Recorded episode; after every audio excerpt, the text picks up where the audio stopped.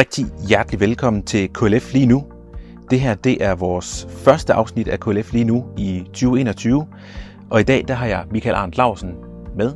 Øh, velkommen til dig. Tak skal du have. Og du er KLF Kirker Medias generalsekretær. Dejligt, at du vil være med. Mit navn er Henrik Lunddal Revsøj, og jeg er din vært i dag.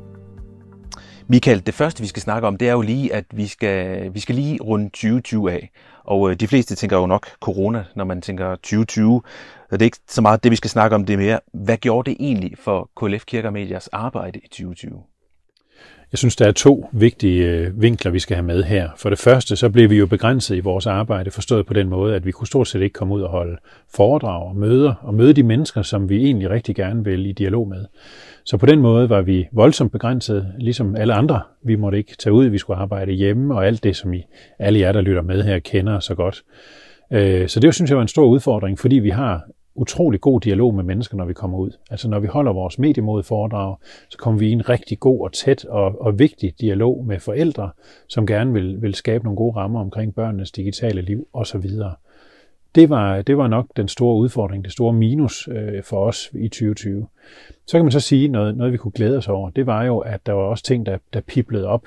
Øh, vi oplevede, hvordan øh, kirker øh, og, og, og andre kristne øh, forsamlinger rundt omkring pludselig begyndte at lave digitalt indhold, øh, streame gudstjenester, lægge møder ud på nettet, øh, og alt muligt andet, som jeg synes er fantastisk godt og kreativt, og som jeg håber, man vil blive ved med, øh, selvom vi forhåbentlig inden så længe kan begynde at lempe på alle de her restriktioner, der er i vores land. Øh, samtidig med, at vi oplevede øh, for eksempel Danmarks Radio træde karakter og lave fællessang, som rigtig mange havde glæde af. Altså, jeg kender mange, mange familier, der sad fredag efter fredag og sang med og varmede op og alle de der ting sammen med, med Philip Faber og Mads Steffensen. Øh, morgensang øh, blev pludselig en del af, af sendefladen, og der, der dukkede nogle koncepter op, som vi ikke har set før. Øh, og vi kan glæde os over, at nogle af de store højtider jo også blev markeret med gudstjenester, som rigtig mange valgte at se. Så vi valgte også at rykke lidt sammen i 2020, sådan mediemæssigt, og, og jeg, tror, øh, jeg tror, det er noget af det, vi kan glæde os rigtig meget over. En, en udfordring sådan lige til sidst, det er jo så al den tid, vi har brugt på skærme. Det er jo noget af det, vi er kritiske overfor i forhold til især børn, men også familier, øh, også alle vi andre for så vidt. Øh, og det er klart, at i en tid, hvor, hvor skolerne var lukket, hvor arbejdspladserne var rykket hjem, der sad vi meget foran skærmen, og det gør vi stadigvæk, rigtig mange af os. Og der bliver vi nødt til at tænke kreativt og sige, hvordan, hvordan bruger vi så den tid, vi har som ikke er bundet op på skærmen på en god og konstruktiv måde. Aktiviteter, husk at gå en tur, tage børnene med ud, lave alt det, man nu kan, kan lave uden skærme, fordi vi bruger så meget tid på dem. Det er stadigvæk super relevant med, øh, med mediemodet. Det næste, vi skal snakke om, det er øh, situationen i USA, og den ene vilde ting bliver øh, erstattet af den anden hurtigere, end man kan nå at følge med, tror jeg. Øhm, og vi, det er ikke så lang tid siden, at, at der var valg, og, og, og det har selvfølgelig øh, fyldt rigtig meget i medierne. Øh, og ind i KLF's øh, sammenhæng kan man godt reflektere lidt over den situation, sådan generelt øh, sådan på det overordnede plan, der er i USA. Kan du ikke prøve at, at tage os med ind i den refleksion? Jo, det drejer sig jo i høj grad om, at, at medievirkeligheden er så forskellig fra USA til Danmark. Og når vi ser, hvordan øh, folk bliver polariseret, de er, de er delt i fraktioner, det er svært at se, hvordan en ny præsident skal skabe sammenhængskraft i det her samfund, så, så kan jeg ikke lade være med at tænke over, at hvor er det vigtigt, og hvor er det godt, at vi i Danmark har stadigvæk har nogle store offentligt ejede øh, mediehuse, Danmarks Radio og TV2, hvor vi som mediebrugere kan, kan kigge med, kan lytte med, i en forventning om, at de nyheder, for eksempel, vi får, er så, så savlige og, og objektive, som man nu engang kan lave dem. Altså at vi har nogle, nogle medier, som vi kan stole på, hvor vi ved, at der er ikke en eller anden stor, fed, underliggende dagsorden, øh, og hvor vi alle sammen kan kigge med og lytte med og få det samme billede af virkeligheden. Og det er jo ikke situationen i USA. Altså noget af det, der gør, at, at landet er så splittet, som det er, det er jo, at folk øh, i høj grad får nyhederne fra sociale medier. Det gør vi måske også i Danmark, men måske i endnu højere grad i USA, hvor man jo selv har valgt, hvem skal kilderne være, og samtidig har nogle, nogle tv-stationer osv., som er ekstremt farvet, har en helt klar politisk holdning, et, et politisk ståsted, og ikke ser sig for gode til at svine de andre holdninger til. Og hvis man lever i den virkelighed, ja, så vil man jo blive påvirket i ekstrem grad i en bestemt retning. Så jeg er utrolig taknemmelig, når jeg ser, hvad det er, der sker derovre, at vi har Danmarks Radio, TV2, TV2-regionerne osv., som Radio 4 for den sags skyld, og Loud, som er med sådan lidt i den her pulje. De her medier, som vi alle sammen betaler til, og derfor også har nogle særlige forventninger til, og derfor også, hvad skal man sige, er nogen, vi skal være i dialog med i en eller anden form, os som KLF, på vegne af vores medlemmer, så vi kan være med til netop at sikre den her gode, savlige tilgang til nyheder, god etik, godt indhold osv. Så, så det er min hovedrefleksion. Jeg forholder mig ikke så meget til, hvem der har vundet valget, og, og, og, og hvad det lige er for en betydning, det har. Men jeg kan se, at der er noget, vi har i Danmark, som er værdifuldt, og det vil jeg gerne være med til at slås for. Det er jo noget af det, KLF er sat i verden for.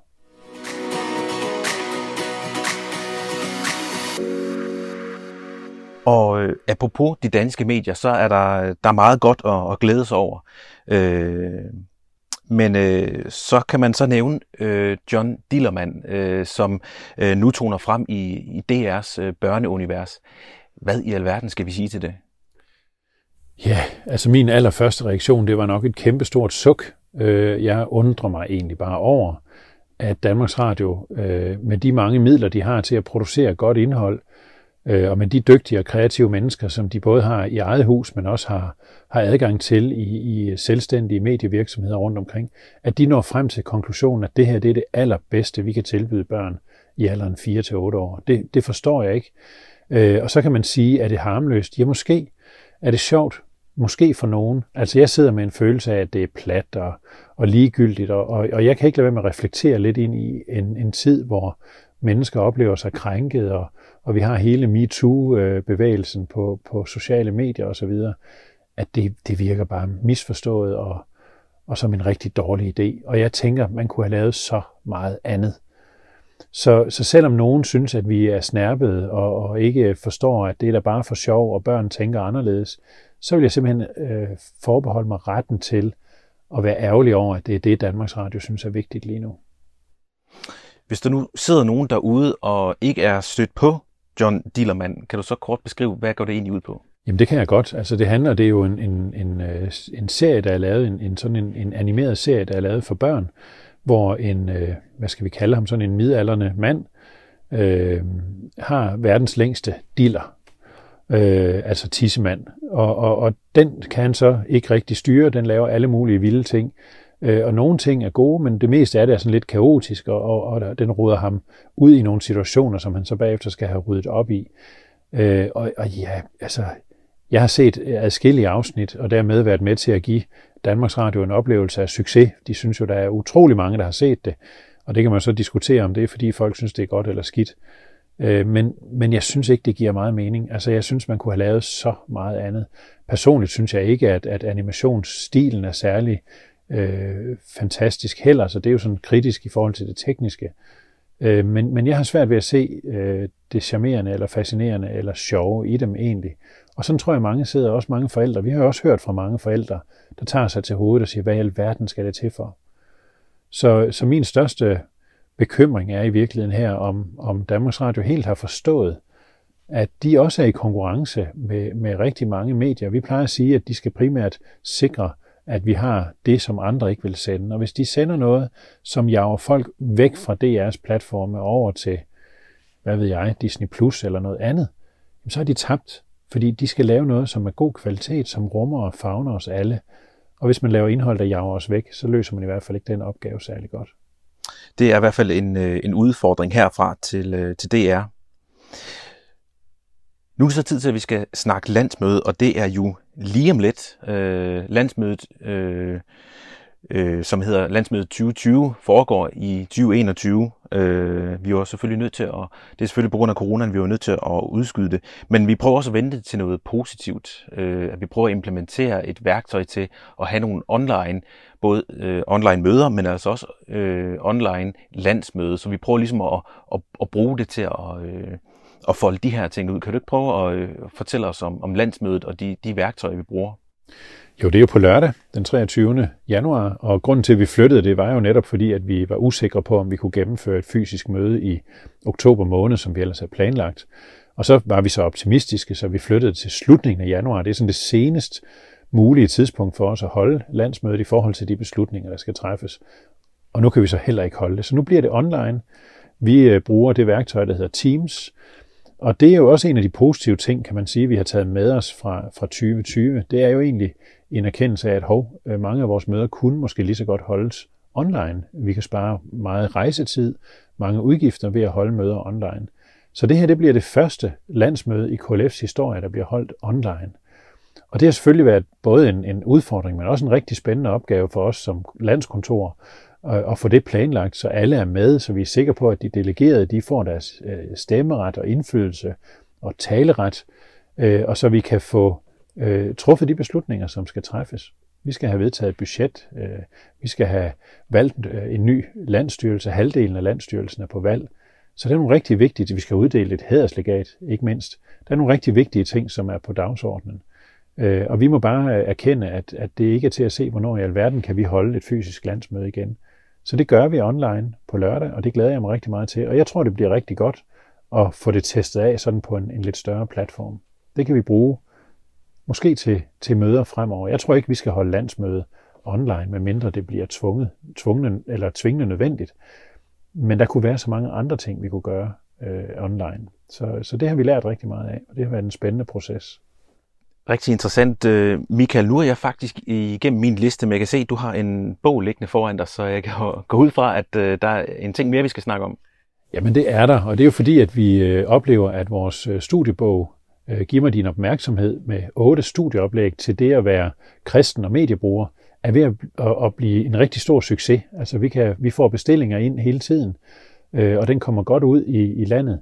Så jeg vil gerne anbefale folk, der, der tager det her med at være kristen og, og leve i en tid, hvor medier fylder rigtig meget alvorligt, og så sige, prøv at købe den her bog. Øh, brug den øh, enten, den er, den er jo tænkt til, til bibelkredse eller cellegrupper, eller hvad det nu hedder rundt omkring, men det kan også være, at man kan bruge den til egen øh, refleksion øh, over det at være kristen i en, i en medietid.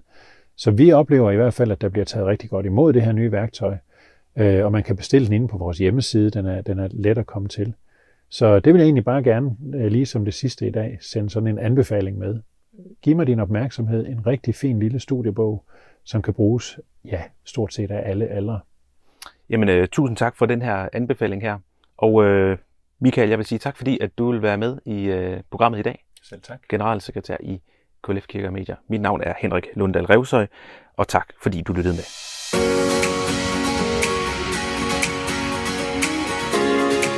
Lyt til flere podcasts fra KLF på lytklf.dk.